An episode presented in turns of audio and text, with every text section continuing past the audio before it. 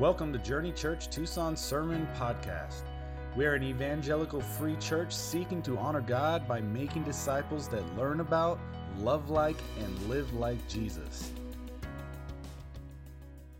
Well, good morning. Uh, and as, as, we get started, let me just echo what Sarah said in introducing that last song by reminding you that we will be gathering both on Christmas Eve and on Christmas.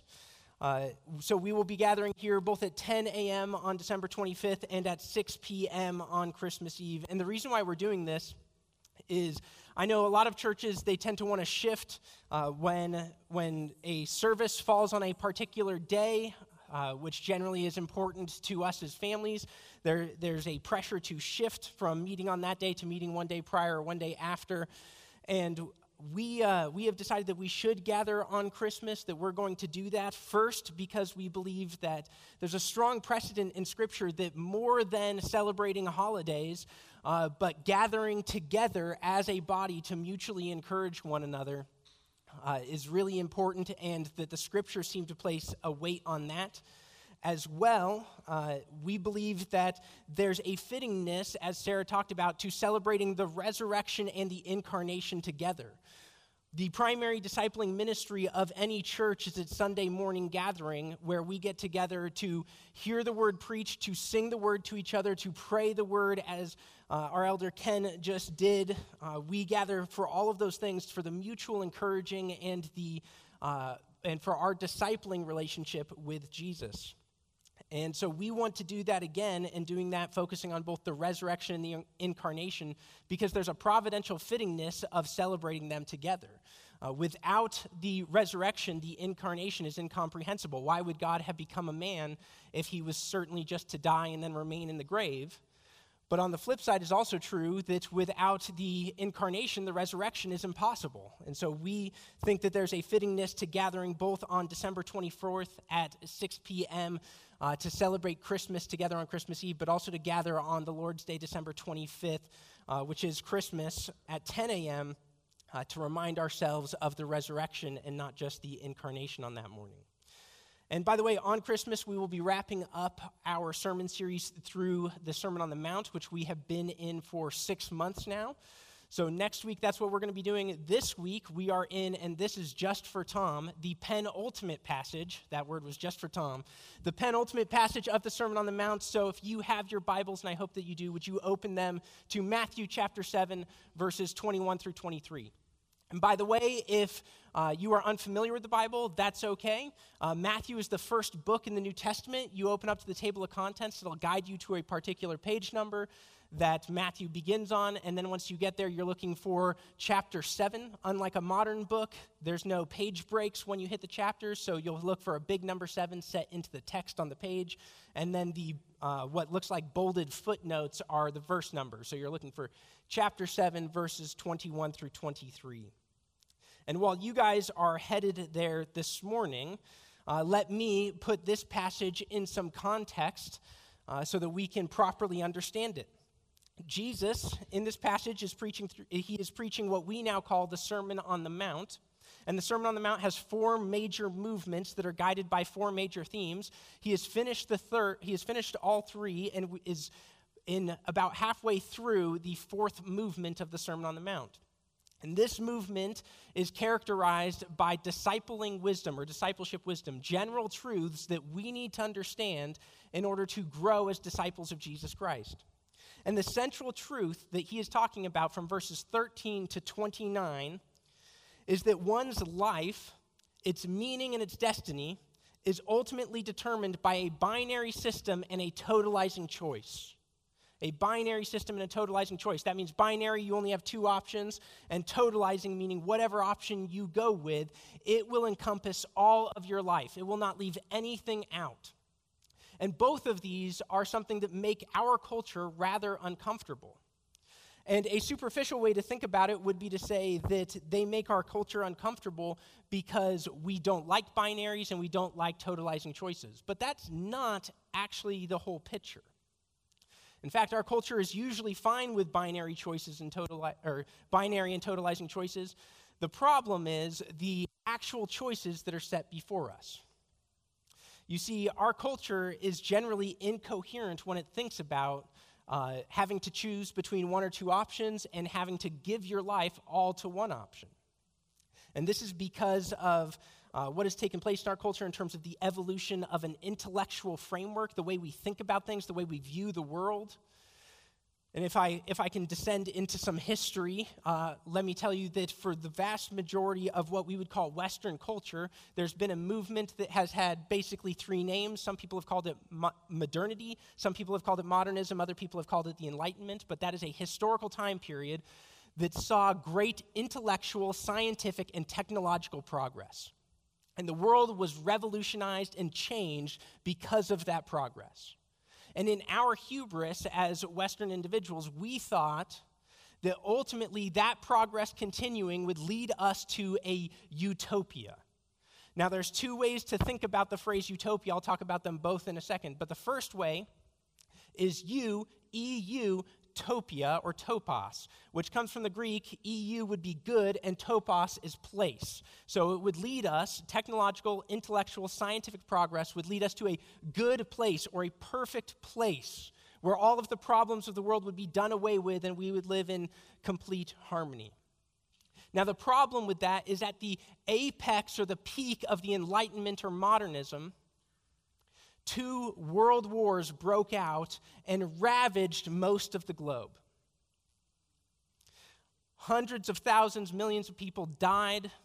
The technology, the progress, the science that was supposed to bring us to utopia had failed us. And so people began to be cynical and skeptical, and they dropped the E off of the front of utopia because in Greek, if you put a U before a word, you negate it. It means negative or no. So utopia, EU, topia, means good place. Utopia is in you. Topos means no place. And so people started to believe that the pursuit of progress led not to a good place, but nowhere that it was ultimately meaningless. And cynically, they looked for something to blame for the wars that we encountered. And they determined, and by they I mean the philosophers and the public intellectuals, which would be like the artists and the authors of the day, determined that the thing that we should blame is the pursuit of objective truth. The belief that truth is not determined by what I believe, but is determined by the way the world is, the way it was created to be. And so they said, well, the reason why wars broke out is because there are people in different countries from different cultures who have counter uh, views of how the world is and how we are to live, and these cultures couldn't live together, so they ended up in conflict and clashing, and death and destruction was the result. And so, philosophers known, the, the philosophers that came after modernism, uh, which is postmodernism, post meaning after modernism, they were cynical about the pursuit of objective truth, and they said, What we need is not a belief in objective truth, but a belief in subjective truth. That I, each one of us as I, uh, learns and believes what is true for them. And you cannot impress your truth upon me because it might be true for you, but it's not true for me. And likewise, I cannot put my truth on you because it is only for me and not for you. One of the primary philosophers of this age was Friedrich Nietzsche, and he believed that all truth claims that created a binary system and a totalizing choice fundamentally were grabs at power they were about me trying to obtain power so that I can have power over everybody else. And so he rejected that and he said, No, this is why we need subjectivity. This is why we need subjective truth. But the problem is, Nietzsche's claims themselves are a binary and totalizing truth. That all truth is subjective is totalizing. That you have only two options, objective and subjective, is binary. And so the postmodern system ended up breaking down because it itself was inconsistent and incoherent.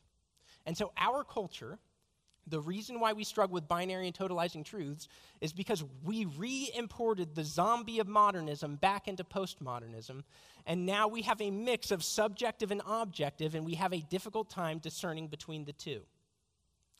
And so, this is why you can say things uh, this is why you can have a conversation with somebody who presents a very postmodern worldview, a worldview that runs contrary to the way things were created to be. And when you make comments about the Christian faith and the binary choice between following Jesus or not following Jesus, or the totalizing truth of the, the way the world is, and therefore how that affects things like our ethics and our beliefs about how the world ought to function, they would say, No, that's wrong. Don't put your truth upon me. That's fine for you, but it's not fine for me. And then moments later, they might tell you that what you say about, say, sexual ethics puts you on the wrong side of history. On the wrong side of history, by the way, is a binary and totalizing truth.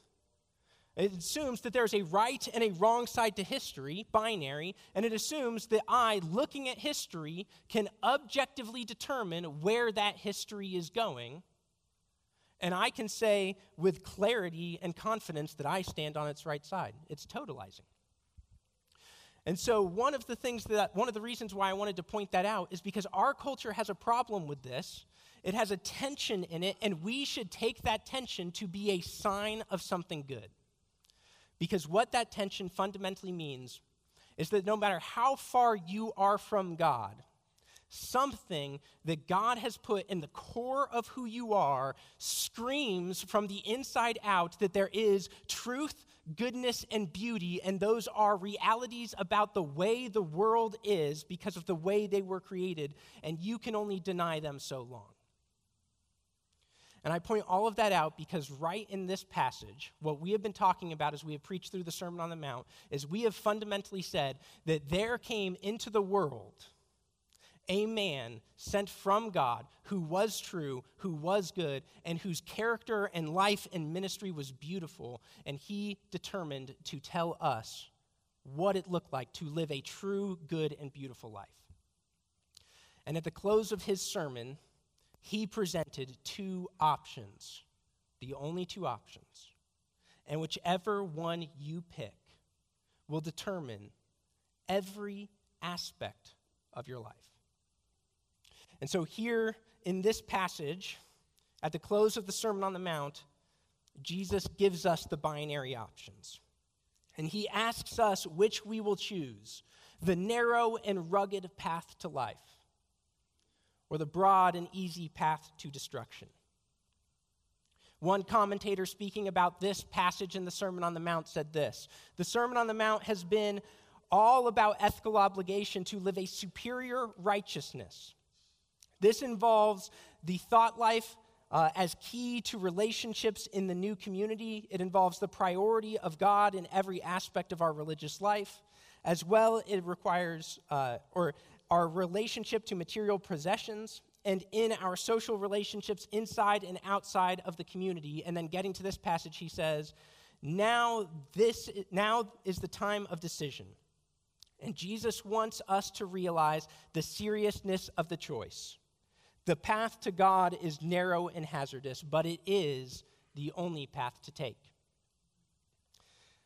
And because of the, the way that Jesus presents the binary and the totalizing truth of this passage, I wonder if it might offend or strike some of us in particular ways, because in the previous two passages dealing with this, he has contrasted those inside and outside of the church, inside and outside of the community.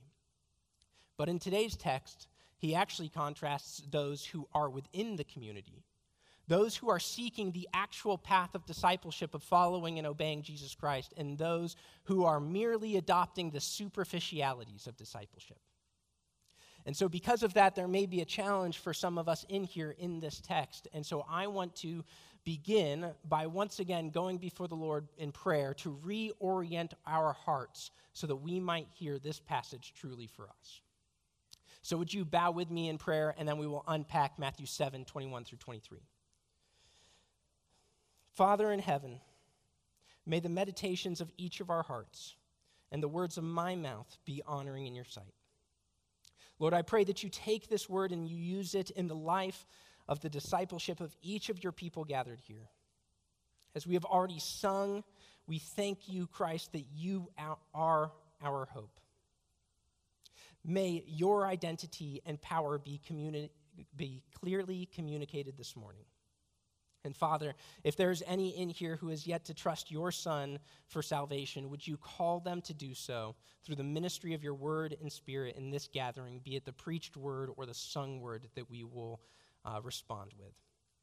Lord, we offer each of these things to you in the name of our Savior, your Son, Jesus Christ. Amen. All right, Matthew 21 or 7 21 through 23. Not everyone who says to me, Lord, Lord, will enter the kingdom of heaven, but the one who does the will of my Father who is in heaven. On that day, many will say to me, Lord, Lord, did we not prophesy in your name and cast out demons in your name and do many mighty works in your name? And I will declare to them, I never knew you. Depart from me, you workers of lawlessness. See, the binary in this text is the difference between true and false religion.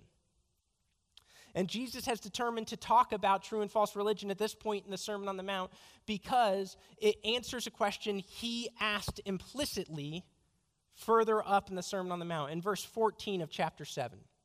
In verse 14, Jesus said, The gate is narrow and the way is hard that leads to life, and those who find it are few. And the question that should present for us is why do so few find the way to life? Why do so few seek it out? And why do so few follow it? And Jesus provides three answers. The first two we have looked at uh, two weeks ago and last week, and then the third we're going to look at this week. So, the first two answers Jesus says, Some uh, do not follow the way to life because it is hard and narrow, and there exists an easier and broader path. In other words, people look at the terrain of the path to destruction versus the terrain of the path to life, and they, not concerned with where the paths end, make the determination that the easier and broader path is the way for them. In other words, looking at the terrain of the path to life, they determine in the weakness of their heart that they will take the easier path, and it leads them astray. Last week, we looked at Jesus' second reason, which is that the way to life and destruction are often confused by false teachers. And Pastor Jim unpacked for us how false teachers, through their eloquence and charisma, can often blur or obfuscate the differences between them such that we cannot tell which one is the path to destruction and which one is the path to life. And sometimes this happens not primarily because of their eloquence or charisma, but because there's something inside of us which longs to have our ears itched, as Paul would say in 1 Timothy. And what that means is that there are false teachers who, rather than get, winning us over charisma and eloquence, win us because we approach them with an implicit bias toward a particular way the world is supposed to be in our wisdom, we look at the world, we look at culture, and we say, it should be like this and not like that. And somebody comes along and they say, I agree. And they tell us something that we already believe is true. We have a predisposition or a bias to believe it. And then little by little, they turn us away from the path to life. And here's the third reason so few find the path to life because the way of destruction can often mimic or ape the superficialities of the way to life. Like I said, we've considered the first two already, so this morning we'll be considering that third one. And in looking at those superficialities, what people often confuse uh, true religion with, we will then at the end contrast it with the two sided but single coin of what Jesus tells us is the heart of true religion. And I should say as we get started that when I speak about the uh, when I speak about religion, true and false religion, when I think about true religion, you have to put it in the context of the Sermon on the Mount, which we have said from the very beginning that the Sermon on the Mount is fundamentally about our flourishing. That Jesus is telling, like I said at the beginning, the way to live which is true, which is good, and which is beautiful. And so we can classify then the two superficialities of false religion in the context of flourishing. So let me say it this way there is no flourishing in mere verbal profession. There is no flourishing in mere verbal profession. Matthew 7 21 Not everyone who says to me, Lord, Lord, will enter the kingdom of heaven, but the one who does the will of my Father who is in heaven. Here, Jesus says that there will be some who come to him on the day of judgment, and they will say, Lord, Lord. They will rightly attest to his identity, to his, his rulership, his lordship, his kingship over them. And yet, Jesus will say, You did not do the will of my Father. You did not pursue what my Father wanted you to pursue. And so he will send them away. And this teaching isn't unique to Christ. In fact, it's embedded throughout all of Scripture from the fall in Genesis 3 on forward. Just think about it. Anyone who reads the Old Testament with a careful eye will see that constantly throughout in the nation of Israel, there are people who have the cultural and national superficialities of following Yahweh, and yet their hearts are far from Him. In fact, that group grows so large that for a big chunk of the Old Testament, the group that is actually faithful to what God is, what God says and what God calls us to, are referred to as a small remnant of people. And so throughout the Old Testament, we see even within a community of faith, there are those who have the superficialities but do not follow, and those who are faithful. And this ought not be surprising for those of us who have read the New Testament and know that within the 12 disciples, there was, in fact, a disciple who was not following Jesus. He was there with them. He ate with them. He slept next to them. He walked with Christ day after day. And yet, Judas Iscariot was not truly a disciple of Christ. Similarly, Paul in 2 Timothy 4:10 tells us about Demas, who is one of his his co-workers in missions work, his co-workers in the gospel, and yet in 2 Timothy 4:10, he says, "For Demas in love with the present world has depart has deserted me and gone to Thessalonica." In love with the present world. A man with Paul, pursuing missions with Paul, eventually as Jesus describes in Mark chapter 4 the cares and the concerns of the world crush, choke, remove the heart of discipleship. And so he leaves Paul to pursue the things of the world. Concern for the will of God is choked out. And as such, we know that a mere profession, verbal profession that we believe Jesus is Lord, is not enough for true religion and is therefore not enough for true flourishing. This is because our words reveal less about the commitments of our heart than our actions do. Words are easy, actions and manner of life are hard, and they reveal our willingness to pay the cost of following Jesus. And I want to be careful here. I don't want, to, I don't want to make it sound like God's commands exist simply to prove our obedience, like they're just some kind of test. That's not true. God's commands do test us, God's commands do prove our obedience, but fundamentally, God's commands exist because they come from Him.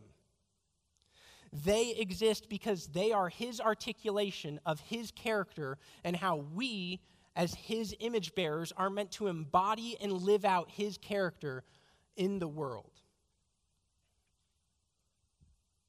And so, rather than existing as a test, they exist so that we can flourish, that we can live how we were always intended to be.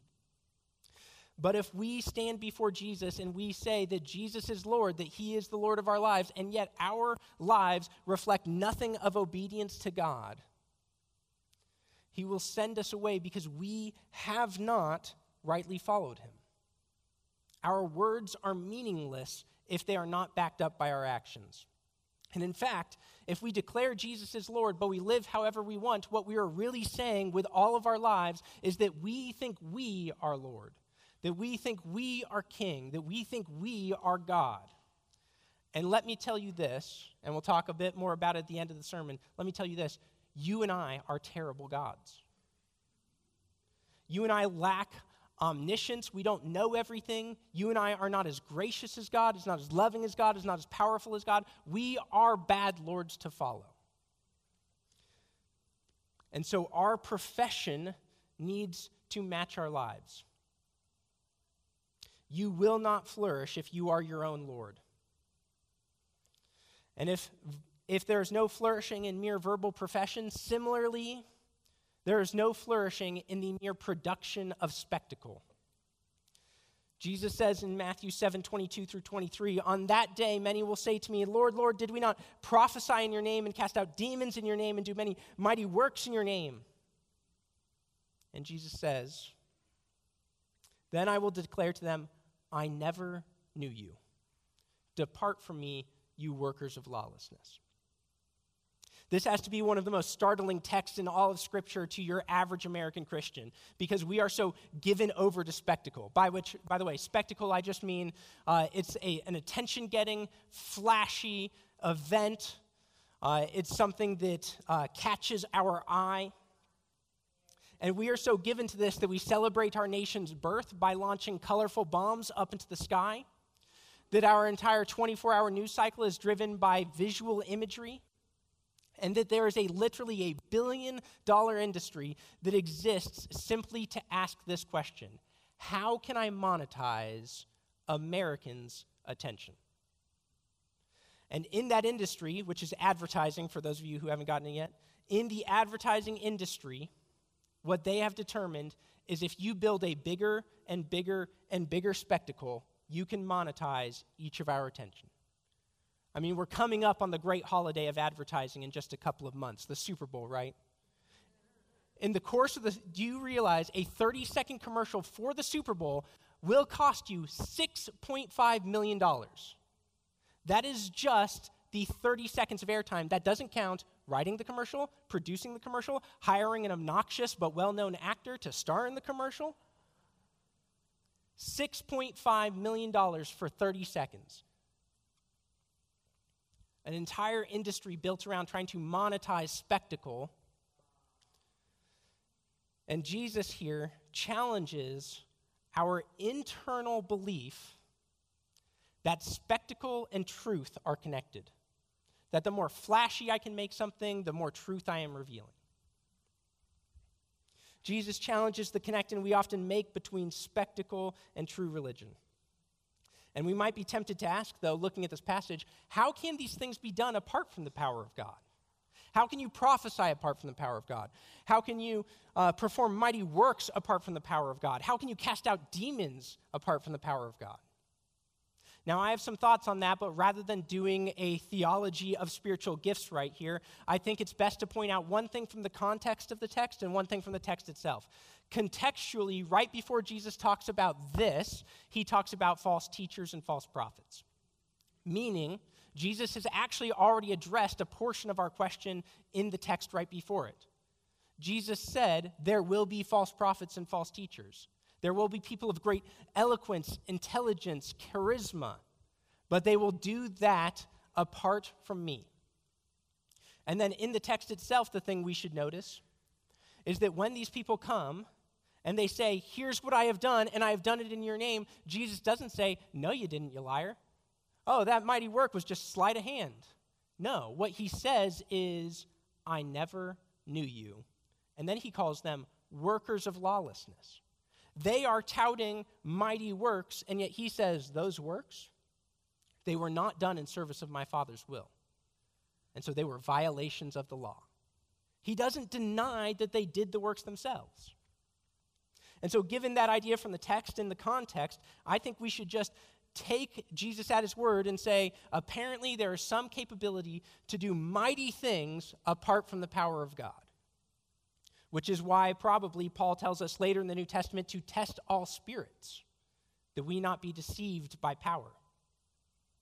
And if it is true that then the attention getting spectacles of power, be they eloquence, charisma, miracles, or to put it more into today's terms, the purchasing of high production value, if it's true that those things are disconnected from true religion, they are no sign from true religion, then we need to be careful about what catches our eye. Paul in 1 Corinthians 13, 1 through 3 says this I can speak in the tongue of men's and angels, but if I have not love, I am a noisy gong and a clanging cymbal. If I have prophetic powers and I understand all mysteries and all knowledge, and if I and have all faith so as to remove mountains, but I have not love, I am nothing. if I give away all I have and deliver my body up to be burned, but have not love, I gain nothing. Paul does not denounce tongues, powers, knowledge, miracles, martyrdom, self sacrifice, but what he says is each one of those is a distant, distant, distant second to Christian love. And that Christian love, which has two directions, Christian love is what orients us towards God and his kingdom. Christian love, contextually in 1 Corinthians, is both love for God and love for others, following Jesus in the Great Commandment. So, if there's no flourishing in the superficialities of mere verbal assent and mere spectacle, where does God direct us to find true flourishing? What does God say this is true religion? What does He put before us in the Sermon on the Mount? Well, Jesus says true flourishing is found in a path of relational obedience. Think about the two responses Jesus gives. You have not obeyed the will of my Father, and I never knew you. These two things go hand in hand in the scriptures, such that we can say they are two sides of the same coin. And yet, our culture generally drives them apart. We don't think relationships, true and deep and meaningful relationships, are premised upon obedience. We think they're premised upon freedom. But here Jesus weds the two together. And in fact, this is, runs throughout all of Scripture that you can constantly see relationship with God right next to obedience to God. But let me point you to one place, and we've already seen it read, where you see these truths stacked on top of one another in such intensity and frequency that is undeniable. So look at John uh, 14 and 15. Jesus, as we have already heard read uh, from Daniel, Jesus in 14 6 gives us a totalizing claim about himself. Jesus said to them, I am the way, the truth, and the life. No one comes to the Father except through me. Totalizing claim. You want to see the Father? Me. I am the only path. There is nothing else. I am the way, I am the truth, I am the life. And then he tells them what it means to live in light of belief of that. And he says this John 14, 12. Truly, truly, I say to you, whoever believes in me will also do the works that I do. Connection between belief and works, right there. John 14, 15. If you love me, you will keep my commandments. John 14, 21. Whoever has my commandments and keeps them, he it is who loves me. And he who loves me will be loved by my Father, and I will love him and manifest myself to him. John 14, 23 and 24, Jesus answered them If anyone loves me, he will keep my word, and my Father will love him. And he will come to me and, and make our home, we will come to him and make our home with him. And whoever does not love me does not keep my words. And the word that you hear is not mine, but the Father's who sent me. And then John 15, 8 through 14, we didn't hear this read earlier. By this my Father is glorified, that you bear much fruit and so prove to be my disciples. As the Father has loved me, so I have loved you. Abide in my love. If you keep my commandments, you will abide in my love, just as I have kept my Father's commandments and abide in his love. These things I have spoken to you, that my joy may be in you, and that your joy may be full. This is my commandment that if you that you love one another as I have loved you and greater love has no one than this that someone lay down his life for his friends. And you are my friends if you do what I command you. To have relationship with Jesus then, which is to say to, to love Jesus, Jesus in John 14 and 15, which by the way, he says in his last evening with the disciples prior to his crucifixion. It's his last opportunity to teach them what it means to follow him before he will be nailed to a Roman cross. And here, Jesus says, to obey my commands is to love me. And he puts them together so frequently that it is undeniable. There is no such thing as loving and following Jesus without obeying him. This is why the sociologist and theologian Os Guinness, who wrote a fascinating and fantastic book on calling, says this Calling, by its very nature, reminds us that we are only followers of Christ when, in fact, we follow Christ. In other words, when we leave all other allegiances and walk after him, doing what he says and living as he requires. Jesus himself puts the point bluntly to those whose deeds do not match their words. Why do you call me Lord, Lord, and you do not do what I say? I'm going to skip a line. He says, The point is overlooked. The way is for traveling. Either we progress, having, however, slowly and unsurely, and take, take comfort in that. We progress, maybe slowly and unsurely, but we progress. So, however, slowly and unsurely, or we are not on the way. Anything that is purely theoretical, anything that is only good intentions, anything merely static and settled, let alone exclusive, high-bound, and hypocritical, is out of the question for those for whom one person, Jesus, is everything, and all that matters is progress.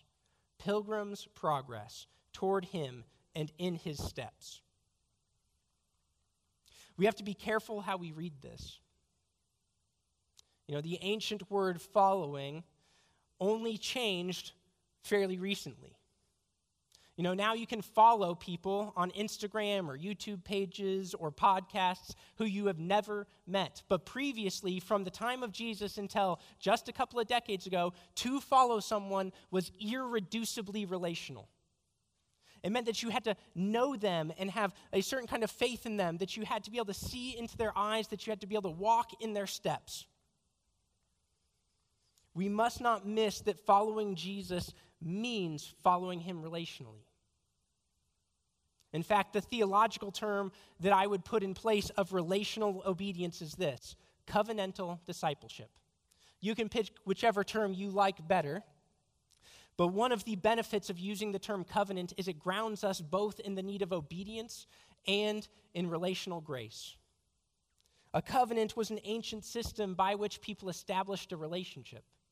To this day, we still refer to marriages as covenant ceremonies because they establish a deep and meaningful relational bond. And if we understand the offer of obedience to be one that exists in the covenantal framework, then we acknowledge the relational aspect of flourishing the way God made us. You know, I worry that talking about obedience might steer us into a version or a view of the Christian life that sounds like bootstrapping. You just pull yourself up by your bootstraps. You don't feel like you're doing well enough, just try harder, obey better. But classifying it in the terms of covenant requires us to recognize the grace involved in our obedience. Biblically speaking, all covenants are established by God's initiative, they are maintained by God's grace, and they reach their end only because of His, not our effort. And so, when we think in terms of covenant obedience, when we think in terms of covenant discipleship, and we could run and look at Abraham, we could look at Noah, we could look at Moses, we could look at David, we could see it in every covenant in the Bible, but we don't have time. But if we looked there, we would always see that it is God who starts and initiates the covenant. It is God who sustains and maintains the covenant. And when the covenant finally reaches its end, it's only because of God and not the humans involved. And that, true, that is also true of the new covenant, cut in the very flesh and blood of Jesus Christ. So, this covenantal framework returns the necessary tension to Scripture of our obedience and yet a loving relational bond. And I think this is difficult for us to grasp because of the culture we live in. Which is why I love this passage, just two verses in the book of Galatians. In Galatians 4 8 and 9, Paul does this really strange thing that might challenge some of us in how we view Scripture. So Paul says, in Galatians 4 8, formerly when I did not know God, when you did not know God, you were enslaved by nature, by that by nature which is not God. So Paul compares, he's talking to the Galatians who are struggling with works righteousness, and he says, Your works righteousness in pursuit of God is just the same as the idolatry where you once worshiped images and idols of false gods.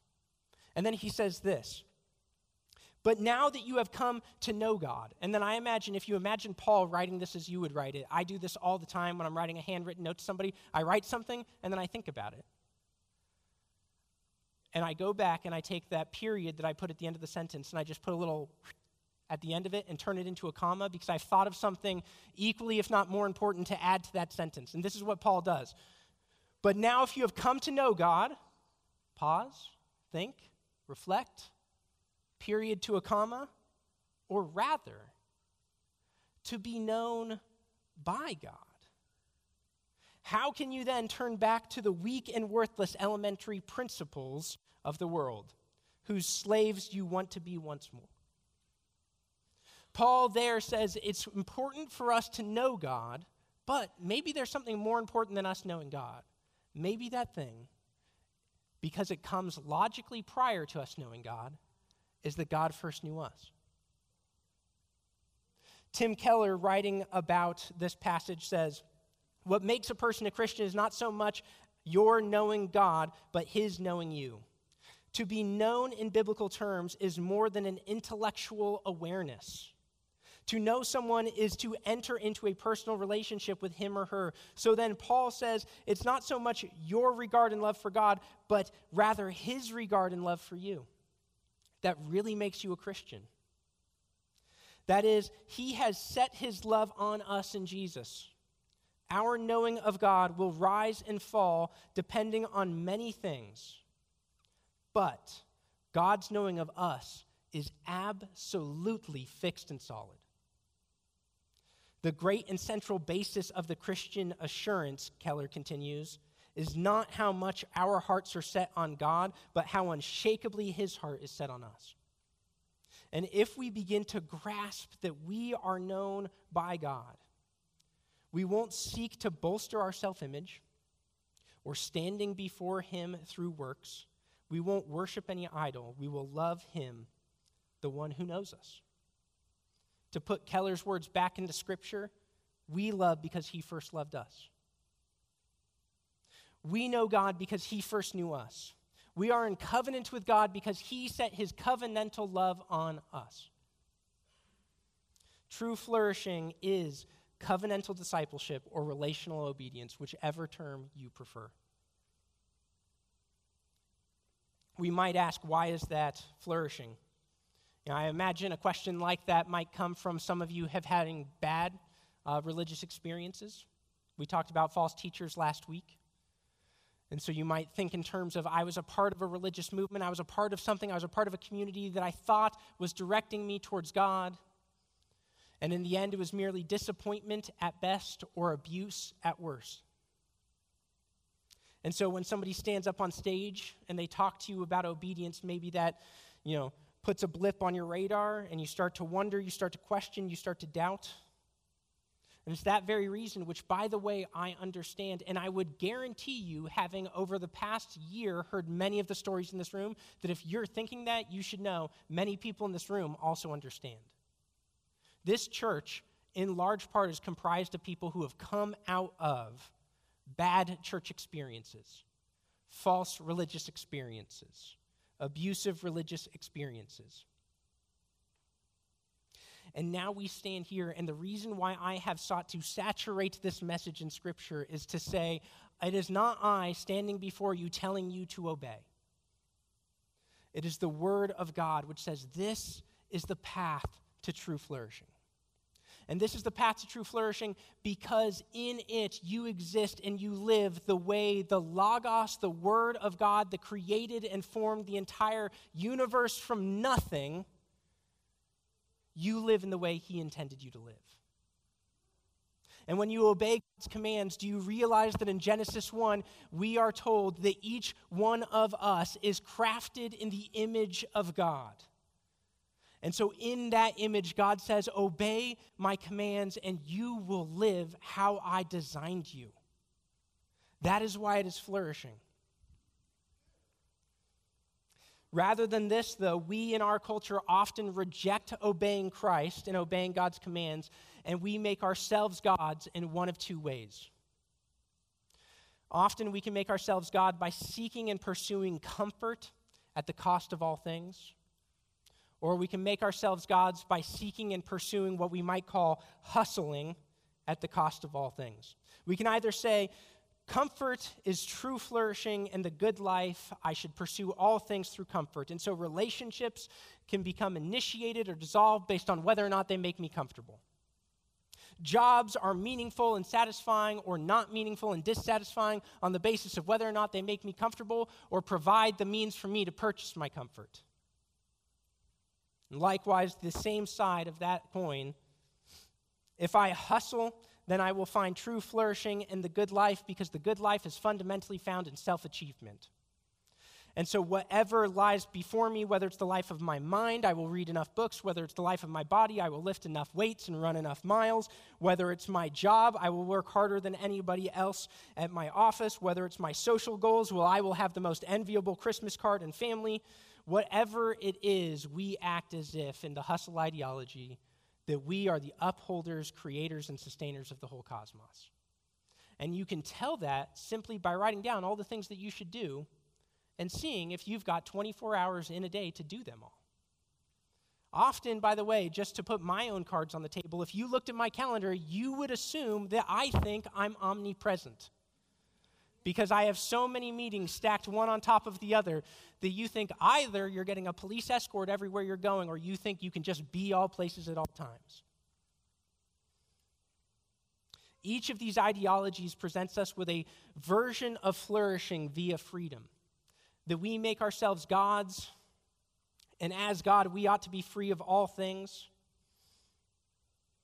But we must realize that when we make ourselves lords, we are bad lords, both for ourselves and for those around us. Because here's the general rule of worship the only thing that can sustain and satisfy your worship is something that exists for it something which is big enough to hold it. Where we get our word worship is from the Greek word which means glory, which means weight. That worship is actually a weight that we put on something. And I will tell you this not a single one of us in here, nor any human being you find out in the world, has big enough and broad enough shoulders to hold the weight of your worship, and especially not you. and so when we worship ourselves or when we worship others, we put a weight on them. And the only two options are either that weight will crush them or they will cast that weight off and it will land right on us. We are bad lords because we neither possess the grace nor the power to deserve worship and to honor it. I'm especially aware of this as a pastor because Jesus criticized the religious leaders of his day by saying in Matthew 23 4, they tie up heavy burdens, hard to bear, and they lay them on people's shoulders. But they themselves are not willing to move them with their finger. Here's why I wanted to present covenantal discipleship, relational obedience as the path to flourishing. Because there's only one Lord who will tell you this Matthew 11, 27 through, 20, 27 through 30. All things have been handed over to me, Jesus says, by my Father.